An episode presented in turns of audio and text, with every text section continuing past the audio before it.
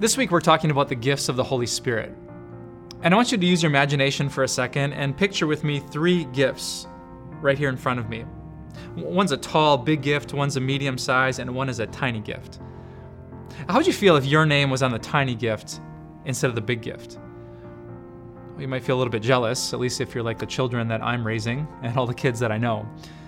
We tend to see the differences in gifts and we want the biggest and the best. But what if on that tag wasn't just your name, but the giver of that gift?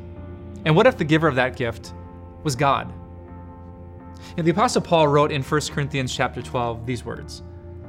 There are different kinds of gifts, but the same spirit distributes them. And sometimes when we notice a difference between ourselves and another person, it's easy to be jealous and it's easy to envy. It's easy to feel that God hasn't been fair to us because we don't have her body or his intelligence or their talents. What if we just remembered this that the one who gave us our gifts is the Holy Spirit? if there's one thing I know about the Holy Spirit, is that he is holy. Maybe that's obvious, but that means he's sinless. That means he can't be unfair. It means he's never trying to punish you. It means he always wants what's best for you, and he only gives the gift that's right for you. So when you feel that insecurity, what if you remember that the giver of the gift is the God who loves you so much, he's fixing your eyes on the author and the perfecter of your faith? Could that be a solution to your insecurity, your doubt, your worry, your jealousy? Just remember the Holy Spirit is a Holy Spirit. We have been so humbled and excited to hear of the countless lives touched by the message of God's grace we get to share each day. And we would love to reach more and more people with God's mercy and love in His Son, Jesus Christ. And you can help. Would you consider today becoming a grace partner and being a regular donor to the cause of this ministry?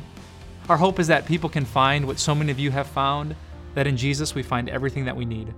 So click the link below and let's spread God's incredible grace.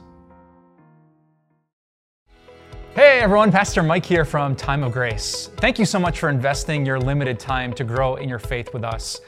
But could I ask you for one more favor? I'm sure you're itching to check out social media or go on to the next part of your day, but you could do a huge help for the kingdom of God if you would rate and review this podcast. Just taking a few seconds of your time will help other people to find time of grace which matters so much to us because we want people to hear about grace, to hear about Jesus, to hear about eternal life. So thanks for taking a little more time. We pray that God blesses you with a great day, and we'll see you soon.